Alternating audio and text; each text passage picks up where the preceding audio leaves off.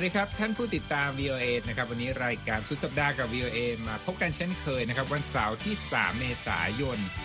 2564 ตามเวลาประเทศไทยนะครับวันนี้มีข่าวใกล้ตัวนะครับเหตุการณ์สะเทือนขวัญแล้วก็มีผู้สูญมีการสูญเสียชีวิต ใกล้ที่ทำงานของเราที่กรุงวอชิงตันนะครับคนขับรถพุ่งชนตำรวจใกล้อาคารรัฐสภาสหรัฐนอกจากนั้นแล้วยังมี อัปเดตสถานการณ์รถไฟตกรางที่ไต้หวันก็มีคนเสียชีวิตหลายคนเหมือนกันนะครับ รวมทั้งเรื่องราวเกี่ยวกับการฉีดวัคซีนนะครับ มีคุณนพรัตน์จะมาเล่าให้ฟังนะครับ ว่ากระบวนการการฉีดวัคซีนสหรัฐเป็นอย่างไรทวิตเตอร์นะครับ สั่งให้มีการปรับขอโทษ รัสเซียสั่งให้ทวิตเตอร์นั้นถูกปรับนะหลังจากที่ไม่ยอมลบข้อความที่ทางรัฐบาลรัสเซียบอกว่าไม่สมควรนะครับ เรื่องราวของหนังสือเล่มใหม่นะของสว.เชื้อสายไทยแทมมี่ดักเวิร์ดนะฮะแล้วก็ยังมีเกิดเรื่องการถูกเหยียดเชื้อชาติสีผิวที่โดยตรงเลยคนในครอบครัวของคุณแทมมี่นั้นได้รับผลกระทบ ส่งท้ายวันนี้นะครับ สตรีหมายเลขหนึ่งนะครับ จิลไบเดนนั้น มีมุกตลกร้าย รับวัน April Fool อย่างไร อย่าลืมติดตามกันนะครับวันนี้ เอาละครับเริ่มต้นด้วยเหตุการณ์ สั่นสะเทือนกรุงวอชิงตันวันนี้นะครับ คือใกล้ที่ทำงานของเราประมาณสักสองช่วงถนนครับ มีเหตุผู้ต้องสงสัยขับรถพุ่งชนตำรวจสองรายนะครับ ที่รักษาความปลอดภัยในเขตอาคารรัฐสภาสหรัฐ ในกรุงวอชิงตัน แล้วก็สำนักข่าวเอพีบอกนะครับว่าผู้ก่อเหตุนั้นถูกยิงเสียชีวิตนะฮะส่วนหนังสือพิมพ์หลายฉบับของอเมริกาก็บอกว่าหนึ่งในเจ้าหน้าที่ที่ ถูกคนที่ขับรถชนเนี่ยตำรวจก็เสียชีวิตหนึ่งรายในเวลาต่อมานะครับ การขับรถพุ่งชนเจ้าหน้าที่ความมั่นคงครั้งนี้ก็เกิดขึ้นช่วงบ่ายในวันศุกร์ที่กรุงวอชิงตันนะครับต้องจุดเช็คพอยต์พอดีด้วย เป็นจุดที่ตามปกติแล้วเนี่ย คนที่ทำงานวุฒิสภาแล้วก็ตัวสวอเองเนี่ยต้องขับมาเหมือนคล้ายๆ เป็นป้อมรักษาความปลอดภัยนั่นแหละครับ แต่ว่าช่วงนี้เนี่ยเป็นช่วงหยุดพัก วันนี้เป็นหยุดพักทั้งวันหยุดพักประชุมเพราะนั้น ตัววุฒิสมาชิกก็ไม่ได้อยู่ในอาคารที่ทำงานนะครับ ก่อนหน้านี้ไม่นานนะครับ ทางเจ้าหน้าที่ตำรวจของกรุงวอชิงตันก็พึ่งที่จะรื้อรั้วสูงกั้นตระงานนะฮะบริเวณถนนช่วงดังกล่าว ตอนนั้นก็คือตั้งไว้เพื่อป้องกันเหตุที่เคยเกิดขึ้นก่อนหน้านี้ที่มีการจราจรบุกยึดอาคารรัฐสภาสหรัฐเมื่อวันที่ 6 มกราคมนะครับ สำนักข่าวเอพีรายงานนะครับ ว่าหลังจากที่ผู้ก่อเหตุขับรถพุ่งชนตำรวจแล้วเนี่ยเขายังได้ลงจากรถแล้วก็ถืออาวุธที่น่าจะเป็นมีดมาด้วยนะครับ ก่อนที่ตำรวจจะยิง แล้วเขาก็เสียชีวิตในเวลาต่อมาที่โรงพยาบาลนะครับเอาละครับอีกเรื่องหนึ่งก็เป็นเรื่องน่าตกใจเช่นกันนะครับ ที่ไต้หวันนะครับ เหตุรถไฟตกรางที่ไต้หวันนะครับ ทางตะวันออกของประเทศมีผู้เสียชีวิต 51 รายนะครับ แล้วก็ บาดเจ็บกว่า 100 คนนะครับ เหตุการณ์เกิดขึ้นในวันศุกร์ครั้งนี้เนี่ยถือเป็นการสูญเสียครั้งใหญ่ที่สุดในประวัติศาสตร์ ระบบรางของประเทศไต้หวันเลยนะครับ ตัวเลขผู้เสียชีวิตนั้นช่วงที่เกิดขึ้นก่อนหน้านี้บอกว่า 48 คน แต่ว่าภายหลังนั้นมีการอัปเดตตัวเลขเป็น 51 คนนะครับ รถไฟขบวนนี้ที่เกิดอุบัติเหตุเนี่ยเพราะว่ามีรถบรรทุกคันหนึ่งนะครับที่ ตกลงมาจากเนินแล้วก็ขวางทางรถไฟ แล้วก็พอรถไฟคันนี้ลั่นผ่านก็เลยพลิกเสียหลักนะครับ ผู้คนนี้ต้องหนีออกมาจากตัวรถไฟ เพราะว่าส่วนหนึ่งอยู่ในตัวขบวนรถบางตู้เนี่ยอยู่ในอุโมงค์คนต้องปีนออกมาจากหน้าต่าง แล้วก็เดินจากหลังคาถึงจะออกมาจากอุโมงค์เพื่อหนีรอดชีวิตครั้งนี้นะครับ ขณะนี้ก็กำลังมีการสืบสวนนะถึงสาเหตุของเหตุการณ์ครั้งนี้ แต่ว่าทางการนั้นยังไม่มีการจับกลุ่มตัวผู้ใดนะครับ ตามรายงานของ AP นะครับเอาละครับยังอยู่ในภูมิภาคเอเชียครับ คุณนิติการเหตุการณ์ของประเทศเพื่อนบ้านไทยนะฮะยังคงร้อนแรง แล้วก็มีปฏิกิริยามาจากคณะมนตรีความมั่นคงสหประชาชาติด้วยใช่ไหมครับ ค่ะ ซึ่งทางคณะมนตรีความมั่นคงแห่งสหประชาชาติหรือ UNSC นะคะ ก็ออกแถลงการในค่ำคืนวันพระหัสบดีเลยนะคะ ก็ย้ำยืนยันถึงความกังวลอย่างยิ่งค่ะ ต่อสถานการณ์ในเมียนมาที่เลวร้ายลงอย่างน่าวิตกนะคะ พร้อมทั้งประนามการใช้กำลังรุนแรงของเจ้าหน้าที่ความมั่นคง กับผู้ประท้วงที่ออกมาเดินขบวนโดยสันตินะคะ จนเป็นเหตุให้มีประชาชนในเมียนมานั้นเสียชีวิตไปเป็นจำนวนมาก ซึ่งรวมถึงผู้หญิงและเด็กด้วยทาง UNSC ค่ะ เรียกร้องให้กองทัพมีความยับยั้งชั่งใจ แล้วก็ขอให้ทุกฝ่ายค่ะ ใช้ความอดทนอดกลั้น และหลีกเลี่ยงการใช้ความรุนแรงนะคะ พร้อมกันนี้ค่ะ ก็ยังเน้นย้ำถึงการเคารพสิทธิมนุษยชน แล้วก็ การหาหนทางเจรจาไกล่เกลี่ยการบนพื้นฐานของผลประโยชน์ต่อคนในประเทศเป็นสำคัญ ในวันพระหัสบดีมีความเคลื่อนไหวมากมายเลยนะคะ เพราะว่าทนายความของนางองซานซูจี ผู้นำเมียนมาโดยพฤตินัยเนี่ยบอกว่าเธอได้ข้อหาเพิ่มอีกในวันพระหัสก็คือละเมิดกฎหมายความลับของรัฐนะคะ ซึ่งถือว่าเป็น กฎหมายเก่าที่มีตั้งแต่สมัยเมียนมายังเป็นอาณานิคมของสหราชอาณาจักรอยู่นะคะ และถือเป็นข้อหาที่ร้ายแรงที่สุดที่เธอได้รับ ซึ่งถ้าหากถูกตัดสินว่ามีความผิดจริงเนี่ยเท่ากับว่าเธอจะต้องโทษจำคุกสูงสุดถึง 14 ปีด้วยกันนะคะนั่นก็เป็นความเคลื่อนไหวที่เกิดขึ้นในเมียนมาค่ะ ที่มาอัปเดตกันวันนี้ ครับอีกเรื่องหนึ่งเกี่ยวข้องกับวีซ่านะครับ เราก็ติดตามนโยบายเรื่องคนเข้าเมืองของประธานาธิบดีไบเดน แล้วก็มีหลายส่วนที่ต้องรับช่วงต่อมาจากรัฐบาลก่อนใช่ไหมครับ คุณนพรัตน์แล้วเรื่องของวีซ่าทำงานตกลง โจไบเดนนั้นได้แสดงท่าทีล่าสุดอย่างไรบ้างครับ ครับวันนี้มีรายงานข่าวมาจากหลายสายนะครับ โดยอ้างอิงข้อมูลจากผู้ที่อยู่ในทำเนียบขาว แต่ไม่ระบุชื่อ เพราะว่าเป็นการคาดการณ์ที่คิดว่าจะเกิดขึ้นจริง คือคำสั่งห้ามการออกวีซ่าทำงานประเภท H1B ซึ่งอดีตประธานาธิบดีโดนัลด์ทรัมป์ลงนามไว้ตั้งแต่เดือนมิถุนายนปีที่แล้ว และเพิ่งต่อคำสั่งไปอีกเมื่อตอนเดือนธันวาคมเนี่ยจะหมดอายุในวันพุธที่จะถึงนี้รายงานข่าวบอกว่าทางประธานาธิบดีโจไบเดนจะไม่เซ็นต่ออายุ คำสั่งนี้นะครับ ซึ่งก็กลายเป็นข่าวที่คิดว่าเป็นข่าวดีสำหรับผู้ประกอบการในกลุ่มอุตสาหกรรมเทคโนโลยีในซิลิคอนแวลลีย์ซึ่งพยายามกดดันให้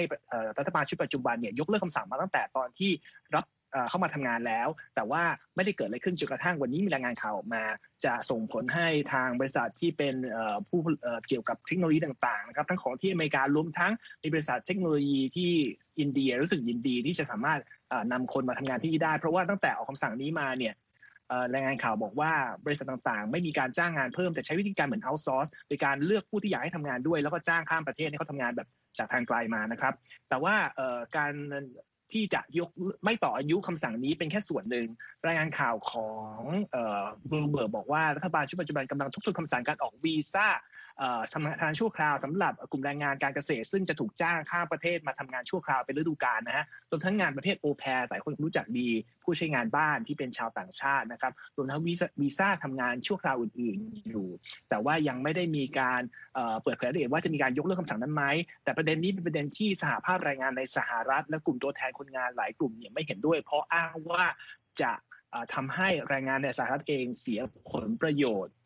อีกเรื่องหนึ่งก็คือเรื่องของการ อันนี้ต้องบอกว่าเป็นเป็นเป็นเป็นเรื่องที่เกิดไปแล้ว คือเมื่อเดือนที่แล้วทางประธานาธิบดีไบเดนเพิ่งจะยกเลิกคำสั่งฝ่ายบริหารของอดีตประธานาธิบดีทรัมป์ที่สั่งห้ามออกกรีนการ์ดไปโดยอ้างว่าตอนนั้นเป็นเรื่องของโควิดก็จะช่วยปกป้องประเทศ ไม่ต้องการให้มีผู้อพยพเข้ามาในประเทศมากขึ้น แต่ว่าทาง Wall Street Journal บอกว่าถึงแม้จะมีการไม่ต่ออายุคำสั่งนี้ แต่ผู้ที่จะเข้ามาทำงานภายใต้วีซ่า H1B เนี่ยอาจจะไม่มีโอกาสเข้ามาทำงานได้ง่ายขึ้น เพราะว่า การระบาดโควิดเนี่ยทำให้คำสั่งห้ามการเดินทางมาจากหลายประเทศเข้าสหรัฐยังมีผลอยู่ไม่ว่าจะเป็นหลายประเทศในยุโรป หรือว่าจีน อิหร่าน แอฟริกาใต้นะครับ ซึ่งขณะเดียวกันทางสถานกงสุลของสหรัฐที่ดูแลเรื่องวีซ่าในหลายประเทศเหล่านี้คงไม่ออกวีซ่าให้ง่าย ๆ และถึงแม้ว่าจะมีทำงานในหลายประเทศอื่น แต่ก็ยังทำงานไม่เต็มทีมอยู่ และมีรายงานว่ากระทรวงการต่างประเทศสหรัฐออกคำสั่งว่าให้ให้ความสำคัญกับผู้ที่ถือกรีนการ์ด ก่อนผู้ที่จะออกวีซ่าทำงาน ก็เป็นข่าวดีที่ออกมารอการยืนยันในช่วงสัปดาห์หน้านะครับ ครับผม ชิ่งไปที่คุณนิติการต่อบ้างว่าหลายสุหลายคนในจับตามองนะ การขนส่งที่เอ่อคลองสุเอซที่ในที่สุดแล้วเนี่ยมีสามารถที่จะเคลื่อนกู้เรือที่ขวางคลองอยู่ตอนนี้เนี่ย การจราจรหายติดขัดโดยฉับพลันหรือว่าเกิดอะไรขึ้นตอนนี้ ดิฉันก็ขอทำหน้าที่เป็นสายสู่สายด่วนจราจรในบริเวณคลองสุเอตก็แล้วกันนะคะ เพราะว่าสถานการณ์ในวันศุกร์นี้นะคะ ก็เป็นไปอย่างราบรื่นและก็คือการจราจรบนพื้นที่ตรงนั้นประมาณ 80% 100%กลับมาเป็นปกติแล้วนะคะ เรื่องนี้เป็นการยืนยันของพลโทโอซมาราบีค่ะ เป็นหัวหน้าหน่วยงานบริหารจัดการคลองสุเอตนะคะ บอกว่าตั้งแต่ต้นสัปดาห์ที่มีการเคลื่อนย้ายเรือยักษ์ที่ขวางคลองไปนะคะ เรือขนส่งประมาณ 357 ลำเคลื่อนผ่านคลองสุเอตได้ตามปกติแล้ว และโดยเฉพาะวันศุกร์นะคะมีเรือประมาณ 206 ลำค่ะ ซึ่งรวมถึงเรือขนาดใหญ่ประมาณ 80 ลำด้วยนะคะ สามารถเคลื่อนผ่านคลองสุเอตได้ตามปกติ แล้วเขาบอกว่าเหตุการณ์นี้เนี่ยพิสูจน์เลยนะคะว่าระบบขนส่งทางเรือทั่วโลกเนี่ยมีความเชื่อมั่นในระบบบริหารจัดการคลองสุเอตของอียิปต์ที่มีความมั่นคงปลอดภัยนั่นเอง นั่นก็ถือว่าเป็นสถานการณ์การจราจรที่ดิฉันมาอัปเดตให้วันนี้ค่ะ ครับขอบคุณมากครับ ในส่วนของไปกันที่รัสเซียกันบ้างนะครับ คุณนพรัตน์เห็นว่ามีการปรับเงินบริษัททวิตเตอร์จำนวนหลายล้านเลยใช่ไหมครับ ที่มาที่ไปเป็นอย่างไรบ้างครับ ก่อนหลายล้านที่หลายล้านรูเบิลนะครับแต่ว่าที่มาที่ไปคือว่าสื่อสังคมออนไลน์ในรัสเซียเนี่ยถูกกดดันโดยรัฐบาลรัสเซียให้พยายามไม่เป็นพื้นที่เสรีมาก ดูจากเนื้อข่าวนะครับ แต่กรณีนี้เป็นกรณีล่าสุดที่ศาลรัสเซียพิพากษาสั่งปรับ Twitter เป็นเงิน 8.9 ล้านรูเบิลหรือประมาณ 117,000 ดอลลาร์นะครับ จาก 3 ข้อหาที่ว่าทำผิด คือมีการไม่ยอมทำตามกฎการจำกัดเนื้อหาที่ทางรัสเซียถือว่าผิดกฎหมายบนแพลตฟอร์มของตน เรื่องนี้เกิดขึ้นหลังจากที่เมื่อเดือนที่แล้ว หน่วยงานกำกับดูแลกิจการของรัสเซียชื่อรอสคอมนาซอขู่ว่า ถ้าทาง Twitter ไม่ทำอะไรสักอย่างเกี่ยวกับข้อมูลที่รัฐบาลถือว่าผิดกฎหมายจะมีการบล็อกสัญญาในเวลา 30 วัน แต่ยังไม่ได้ทำจริงนะครับ ส่วนเรื่องของเนื้อหาในการที่ถูกมองว่าทำผิดในคราวนี้เพราะว่าทางการบอกว่าทาง Twitter เนี่ยไม่ยอมเอาข้อมูลที่เกี่ยวกับการเชิญชวนให้ประชาชนออกมาประท้วงเพื่อเรียกร้องการปล่อยตัวของผู้นำด้านฝ่ายค้านอเล็กเซย์นาวานี ก็เลยถือว่าทำผิด ทีนี้ก่อนหน้านี้เนี่ยไอ้รอสคอมนัสซอบอกว่า Twitter เนี่ยมีปัญหาเรื่องการไม่ยอมดูแลเนื้อหาที่เชิญชวนให้เด็กทำอัตวินิบาตกรรมหรือฆ่าตัวตายนะครับหรือข้อมูลเกี่ยวกับยาเสพติดรวมทั้งสื่อลามกเด็กด้วย แต่ว่าทาง Twitter ออกแถลงการบอกว่าบริษัทไม่เคยนโยบายที่จะสับสนเรื่องดังกล่าวเลย ตอนนี้ก็ต้องรอดูต่อไปว่าทางหลังจากมีการปรับแล้วเนี่ยทาง Twitter จะทำไงเพราะว่าทางโซเชียลเพรสติดต่อไป Twitter ก็ยังไม่ยอมให้ความเห็นเรื่องนี้ ผู้เชี่ยวชาญบอกว่า เรื่องของการขู่บล็อกเนี่ยที่ที่ผ่านมาได้แต่ขู่แต่คราวนี้ไม่แน่อาจจะทำจริงก็ต้องดูไปนะครับ ว่าทางรัสเซียทำยังไงกับ Twitter และสื่อสังคมออนไลน์อื่นๆครับ ครับ ทีนี้คนที่สงสัยนะครับว่าฉีดวัคซีนครบแล้วเนี่ยจะทำตัวได้ปกติมากน้อยแค่ไหนนะฮะมีข่าวนะครับ เกี่ยวกับเรื่องนี้โดยหน่วยงาน CDC ของสหรัฐที่เป็นหน่วยงานสาธารณสาธารณสุขสำคัญเลยบอกครับ วันนี้บอกว่าถ้าคุณฉีด วัคซีนต้านโควิด -19 ครบโดสแล้วเนี่ยสามารถเดินทางในประเทศนะได้อย่างอิสระโดยไม่ต้องตรวจการติดเชื้อ หรือว่าทำการกักตัวเพื่อเฝ้าระวังอาการนะแล้วก็มีคนในทีมงานของเรานะครับ ที่นั่งอยู่แถวนี้ก็คือคุณนพรัตน์นี่แหละ ที่ไปได้ฉีดวัคซีนมาแล้ววันนี้ช่วยเล่าให้หน่อยว่าทำไงถึงได้ฉีดก่อนใครเลย หรือว่าเป็น process ที่ต้องพยายามเป็นพิเศษมากน้อยแค่ไหนครับ ต้องบอกว่าไม่ได้พยายามอะไรพิเศษนะครับ ก็มีเพื่อนๆที่อยู่ในสหรัฐส่งลิงก์มาบอกว่าแต่ละเขตเนี่ยเขาก็จะมีเปิดเว็บไซต์เพื่อลงทะเบียน ฉีดวัคซีน เราเห็นเราก็เลยลงไป มีท่านอื่นก็อยู่ในเขตเดียวกับเราเขาก็ลงไปนะครับ แต่ว่าปรากฏว่ามีอีเมลแจ้งมาเมื่อต้นสัปดาห์ว่า มีสล็อตเปิดสนใจไหมก็เลยลงไปสมัครดูก็งงว่าได้ เพราะว่าเราก็ลงรายละเอียดไปเหมือนคนอื่นนะฮะเราก็เป็นถือพนักงานของรัฐบาลที่มีหน้าที่ต้องปฏิบัติหน้าที่เพื่อไม่เกิดการสะดุด ก็ปรากฏมีที่จริงก็เลยโอเค ก็นึกว่าแรกอาจจะโดนปฏิเสธที่หน้างานหรือเปล่า เช้านี้ก็นั่งรถไปไปที่สถานที่ฉีด ก็ดูเงียบๆข้างนอกนะฮะแต่มีพนักงานรอ เจ้าหน้าที่รอเป็นจุดๆเลยคือสกรีนเรา ชื่ออะไรชื่ออะไรปุ๊บถัดไปอะอาการหนึ่งต่อไปนี้ไหมมีอาการเกี่ยวกับโควิดไหมเคยตรวจโควิดว่า positive ไหมเอ่อหรือว่ามีอาการอะไรอื่นไหมก็ตอบทุกคำถามว่าไม่ จนถึงแล้วก็ไปนั่งฉีดเลย คือคนฉีดก็นึกถึงสมัยเราเรียนหนังสือนะฮะมีโต๊ะเต็มไปหมดเลย แล้วก็มีคนนั่งอยู่ รอฉีดแล้วคนนั่งฉีดรอข้างๆอย่างเงี้ย แล้วก็คุยกันนิดนึงเราก็ยืนรอแป๊บเดียวแล้วก็ได้ไปนั่งกับคนที่ฉีดเขาก็ชวนเราคุยเหมือนเดิมนะเออมีอาการต่อไปนี้ไหมไม่ไม่ไม่วัคซีนที่คุณได้ยี่ห้ออะไร ก็ผมได้ไฟเซอร์มา ก็ต้องรอโดสสองนะเขาก็บอกว่าฉีดล็อตนี้แล้วเนี่ยต้องรออีกสามสัปดาห์ให้กำหนดบัตรมาเลยว่าอีกสามสัปดาห์เนี่ยจะมีอีเมลมาแจ้งนะว่า you ต้องมารับ แต่ว่าอาจจะต้องมาทำไม่ต้องไปที่เดิมไม่ได้ที่เดิมนี่นั่งรถเมล์ไปประมาณสี่สิบนาทีนะฮะก็ใกล้ๆก็ดีหน่อย แล้วก็ แป๊บหนึ่งเขาก็ฉีดอะเหมือนกับทั่วไปข้างซ้ายข้างขวาอะไรเงี้ยเราก็ไปฉีดซึ่งเรามีประสบการณ์ในการฉีดวัคซีนไข้หวัดแถวๆนี้ไปก่อนเราเคยไปขอฉีดแล้วเราลืมไปว่าเราใส่เสื้อแขนยาวเสื้อหนาวไปพอดูแลฉีดปรากฏว่าเราก็ต้องถอดเสื้อ ซึ่งงานนี้ดีหน่อยเพราะว่าคนไปหมดเลยก็คงไม่งานที่ไปถอดเสื้อนั้นก็ใส่แขนสั้นไปอยู่แล้วก็ฉีด ซึ่งมันฉีดเร็วมากมันเหมือนกับเราเวลาเจาะนิ้วที่ตรวจเลือดนะฮะจึ๊กหนึ่งผ่านไปดูเข็มมันหลอดเล็กกว่าหลอดอีกหลอดธรรมดาไม่ใช่หลอดเอ่อบับเบิลทีนะฮะแล้วก็แบบ โดสหนึ่งประมาณไม่ถึงครึ่งมิลนะฮะปึ๊บจบเขาก็บอกว่าโอเคเรียบร้อยละแต่ว่าระวังปวดนะกลับบ้านก็ไปเขาบอกว่าขยับแขนเยอะๆหน่อย คนคนที่ตรวจผมก็บอกว่า เออก็ทำชิคเก้นแดนซ์ก็ได้แล้วก็ทำท่าดูแบบตีปีกตีปีกตีปีกอะไรเงี้ย ก็เลยกลับมาก็เลยรีบรีบกวาดบ้านถูบ้านหน่อยหนึ่งใช้กำลังแขนจะได้แบบว่าไม่ปวดถามนิดนึงตอนที่เขาส่งอีเมลมาบอกเราว่าอ่าคุณได้คิวมาฉีดเนี่ยรู้ยี่ห้อเลยในอีเมลไหมครับ ไม่ทราบครับเขาไม่ได้บอกเลยเลย ซึ่งผมถามคนที่เขาจะไปตรวจไปตรวจนะฮะเออถ้าไปไปฉีดเขาก็บอกว่าไม่มีใครทราบจนถึงหน้างานว่าจะได้อะไรเราก็แอบลุ้นว่าเกิดได้จอร์นสันจอห์นสันได้เข็มเดียวแล้วก็ไปรออีกหกเดือนเลยนะฮะแต่ว่าไฟเซอร์ก็โอเคฮะคุณคุณรัตพลก็บอกเอง เข็มไหนก็ไม่ต้องไม่ต้องเกี่ยงฮะ ได้ก็ดีแล้ว ก็โชคดีที่ได้ฉีดครับ ก็พวกเราอีกสักพักหนึ่งนะครับ ก็น่าจะน่าจะได้รับเหมือนกันเพราะตอนนี้ทางรัฐบาลก็ตั้งเป้าว่า ภายในเนี่ยสิ้นเดือนเมษาเนี่ยวัยผู้ใหญ่ที่เป็นคนอเมริกันน่าจะมีวัคซีนพอสำหรับทุกคนนะครับเอาละครับ พูดถึงเรื่องราวที่กรุงวอชิงตันนะก็เมื่อสักครู่เราพูดถึงเหตุการณ์ที่ตึกรัฐสภาก็นึกถึงสวคนหนึ่งนะครับ คุณทามิดักวัตซึ่งเป็นสวเชื้อสายไทยจากรัฐอิลลินอยนะเธอออกหนังสือใหม่ครับคุณผู้ฟัง Everyday is a gift นะฮะ ซึ่งคุณวรังคณาวันนี้จะมีเรื่องราวของหนังสือเล่มใหม่ แล้วก็เรื่องราวที่เธอแบ่งปันเกี่ยวกับเหตุการณ์การใช้ถ้อยคำคุกคามคนในครอบครัวของคุณแทมมี่ เป็นยังไงบ้างคุณวรังคณาค่ะ คุณแทนนี่ดักเวิร์สนะคะ ก็ออกหนังสือใหม่แล้วในระหว่างนี้เธอก็เรียกว่าอาจจะเริ่มเดินสายให้สัมภาษณ์เกี่ยวกับหนังสือใหม่ของเธอ ซึ่งเป็นบันทึกที่บันทึก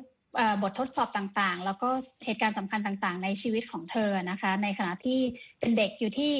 เอเชียตะวันออกเฉียงใต้จนกระทั่งถึงปัจจุบันนี้ที่เป็นสวนะคะ ซึ่งหนึ่งในรายการที่คุณแทมมี่ได้ไปออก หรือว่าได้ไปให้สัมภาษณ์นะคะ ก็คือรายการพอดแคสต์กับนางฮิลลารีคลินตันนะคะอดีตสุภาพสตรีหมายเลขหนึ่ง ที่ชื่อว่า You and Me Both with Hillary Clinton นะคะ ซึ่งเนื้อหาบางช่วงบางตอนนะคะ ก็เป็นเรื่องของการที่ต้องต่อสู้กับการถูกเหยียด แล้วก็ถูกเลือกปฏิบัตินะคะ ซึ่งคุณแทมมี่ก็เล่าให้ฟังนะคะว่าชีวิตวัยเด็กเนี่ยที่เติบโตในประเทศเอเชียตะวันออกเฉียงใต้ ในฐานะลูกครึ่งนะคะของทหารอเมริกันแล้วก็แม่ที่เป็นหญิงไทยเชื้อสายจีนเนี่ยหลังการสิ้นสุดของสงครามเวียดนามเนี่ยนะคะ ไม่ใช่เรื่องง่ายเลยนะคะ เพราะว่ามันทำให้เธอเนี่ยค่ะถูกล้อเลียน ถูกกลั่นแกล้ง แล้วก็ถูกเลือกปฏิบัตินะคะ เพราะว่าสังคมในตอนนั้นเนี่ยค่ะเหมารวมว่าลูกครึ่งเนี่ยนะคะ เป็นลูกที่พ่อชาวอเมริกัน หรือทหารอเมริกันเนี่ยทิ้งไว้ให้อยู่กับแม่นะคะ ซึ่งหลายคนก็คือเป็นหญิงขายบริการทางเพศมาก่อนนะคะ แต่ก็ไม่ใช่ทุกคน แล้วก็ในขณะนั้นนะคะมีทหารอเมริกันเพียงไม่กี่คนนะคะ ที่เรียกได้ว่าแต่งงานกับหญิงไทยแล้วก็ลงหลักปักฐานสร้างครอบครัวนะคะ ซึ่งคุณพ่อของคุณแทมมี่ก็เป็นหนึ่งในนั้นนะคะ แต่ว่า ถึงอย่างนั้นนะคะ คุณแม่ของคุณแทมมี่ก็หนีไม่พ้นการโดนสังคมมองอย่างผิดๆนะคะทำให้แม่ของเธอเนี่ยต้องใช้ชีวิตอยู่ด้วยความอับอายนะคะ กับตราบาปที่สังคมเนี่ยเรียกได้ว่ายัดเยียดให้ ส่วนคุณแทมมี่เองก็พยายามทำตัวให้เป็นที่ยอมรับนะคะ ไม่ว่าจะให้เป็นส่วนหนึ่งของสังคมนะคะ ไม่ว่าจะไม่ว่าจะเป็นที่ ไทยไม่ว่าจะเป็นที่ประเทศอื่นๆในเอเชียตะวันออกเฉียงใต้หรือประเทศหรือที่ฮาวายก็ตามหลังจากที่ครอบครัวเธอย้ายไป ซึ่งเธอบอกว่ามันก็ไม่ใช่เรื่องง่ายนะคะ ที่จะฟิตอินหรือว่าเป็นส่วนหนึ่งของสังคม ซึ่งประสบการณ์ตรงนี้นะคะก็ทำให้เธอเข้าใจนะคะประสบการณ์ของผู้ที่เป็นผู้อพยพไปประเทศอื่นนะคะ นอกจากนี้นะคะคุณทามี่ก็ยังให้สัมภาษณ์กับ NPR ด้วยนะคะว่า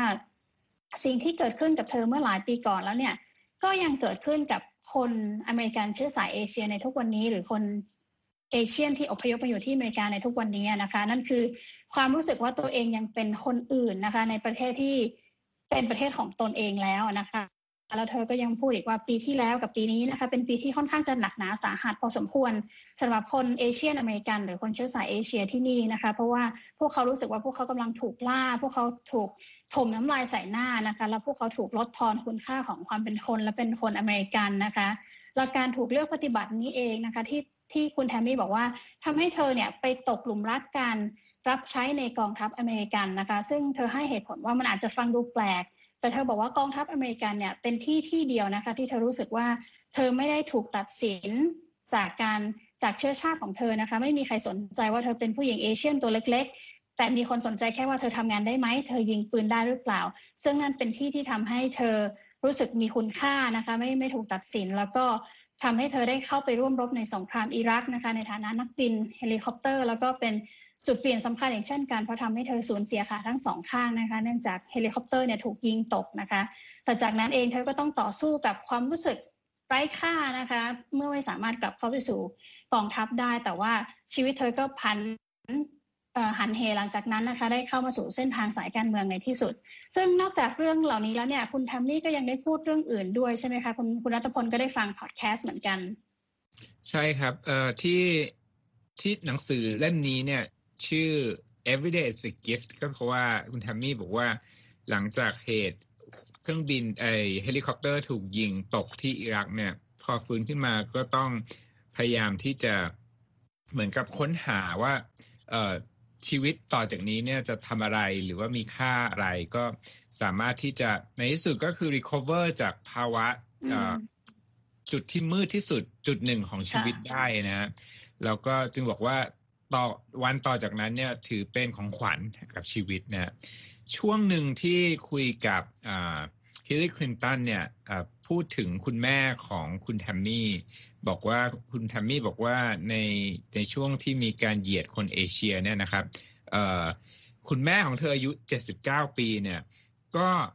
เข้าใจว่าเหตุเกิดที่ซูเปอร์มาร์เก็ตนะแล้วก็คนที่คนที่เหยียดเนี่ย ก็ได้กล่าวถ้อยคำเหมือนกับกล่าวว่าคนเอเชียนะฮะคุณแทมมี่ก็ได้แชร์เรื่องนี้ให้กับฮิลลี่คลินตันในพอดแคสต์นะฮะเอาละครับ ก็หนังสือเล่มใหม่นะ Everyday is a gift คงเห็นคุณแฮมมี่ออกทัวร์คุยถึงหนังสือเล่มนี้มากขึ้นเนี่ยนะครับ ส่งท้ายรายการวันนี้ครับ อยากจะเล่าถึงควันหลง April Fool วันที่หนึ่งเมษายนนะก็มีสองเหตุการณ์วันนี้มาเล่าให้ฟังเริ่มด้วย ที่เบลเยียมดีไหมครับ คุณภาเรื่องราวเกี่ยวกับคนที่พยายามที่จะฝืนกฎแล้วบอกว่านี่แหละ คือลูกเล่นของพวกเขาหรือว่าเป็นตลกร้ายของพวกเขาในวัน April Fool ครับ เรื่องมันก็เรื่องเรื่องเรื่องตลกอย่างที่คุณรัตพลว่านะครับ เริ่มต้นจากเมื่อเดือนที่แล้ว มีผู้ประกาศใน Facebook ของเบลเยียมว่า มาจัดปาร์ตี้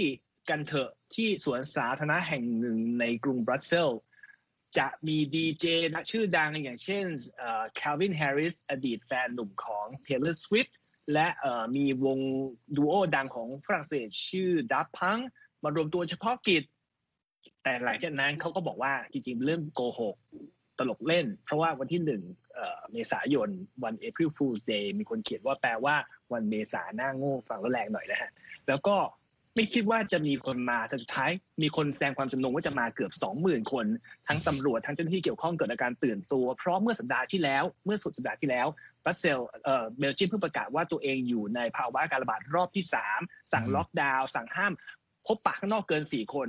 แต่ปรากฏว่ามีรายงานจากรอยเตอร์ว่ามีผู้เข้ามาร่วมงานประมาณ 2,000 คน แต่มีสื่อท้องถิ่นบอกว่าประมาณ 5,000 คน ส่งผลให้เจ้าหน้าที่ตำรวจ ใช้แก๊สน้ำตา ใช้ปืนฉีดน้ำแรงดันสูงเข้าควบคุมสลาย ผู้ชุมนุม รายงานบอกว่ามีผู้ได้รับบาดเจ็บอย่างน้อยหนึ่งคนนะฮะที่ทางตำรวจบอกว่าตามตำรวจเนี่ยก็ได้รับบาดเจ็บเหมือนกัน แล้วก็อย่างน้อยสองราย แล้วก็มี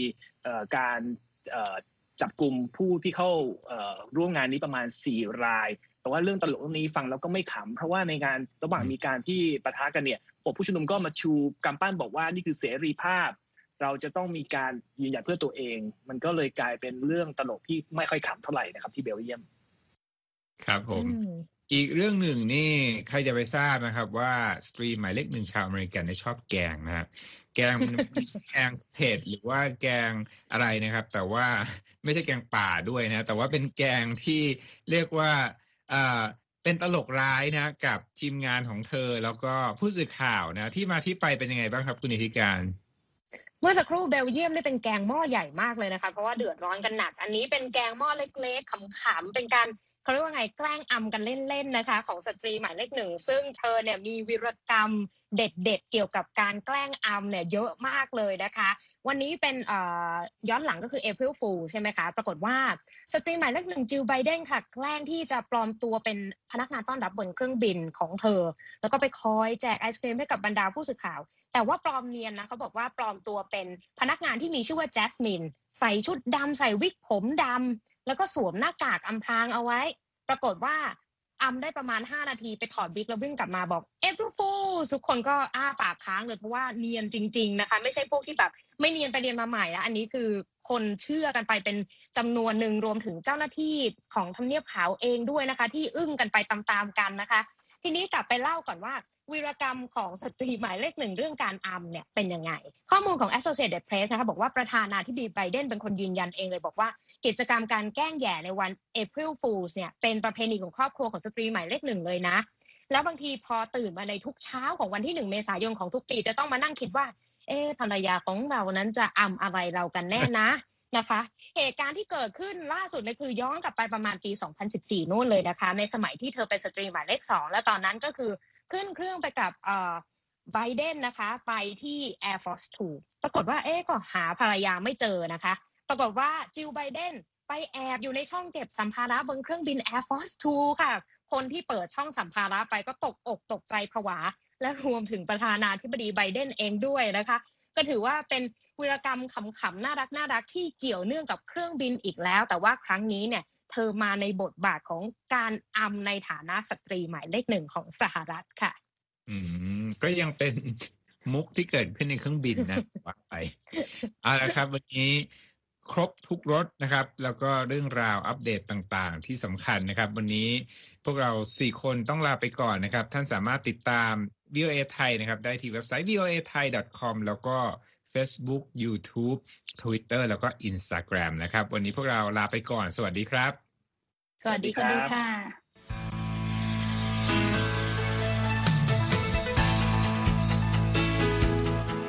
ครับ และที่จบไปก็คือรายการจาก Voice of อเมริกาภาคภาษาไทย หากคุณผู้ฟังต้องการฟังรายการในวันนี้อีกครั้ง สามารถเข้าไปได้ที่เว็บไซต์ voa thai com และคลิกที่โปรแกรมของเราครับ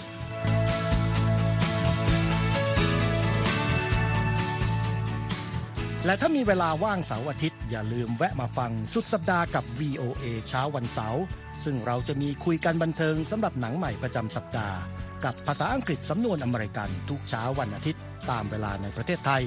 ติดตามฟังย้อนหลังได้จากเว็บไซต์ของเราเช่นกันครับ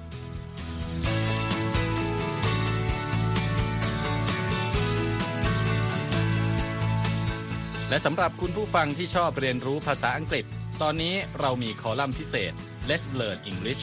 ซึ่งเปิดโอกาสการเรียนรู้และฝึกทักษะภาษาอังกฤษ ในรูปแบบที่ถูกออกแบบโดยผู้เชี่ยวชาญตามมาตรฐานการศึกษาของอเมริกา เพื่อให้เนื้อหาเหมาะสมสำหรับผู้เริ่มเรียนภาษาอังกฤษ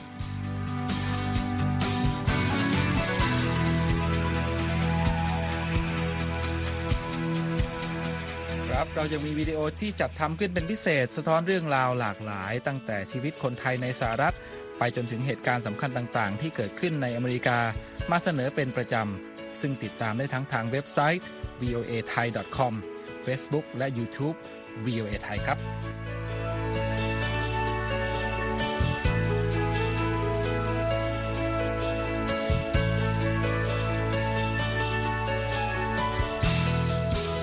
ไม่ใช่แค่นั้นนะคะ เรายังมี Facebook Live ให้ชมการออกอากาศสดจากกรุงวอชิงตัน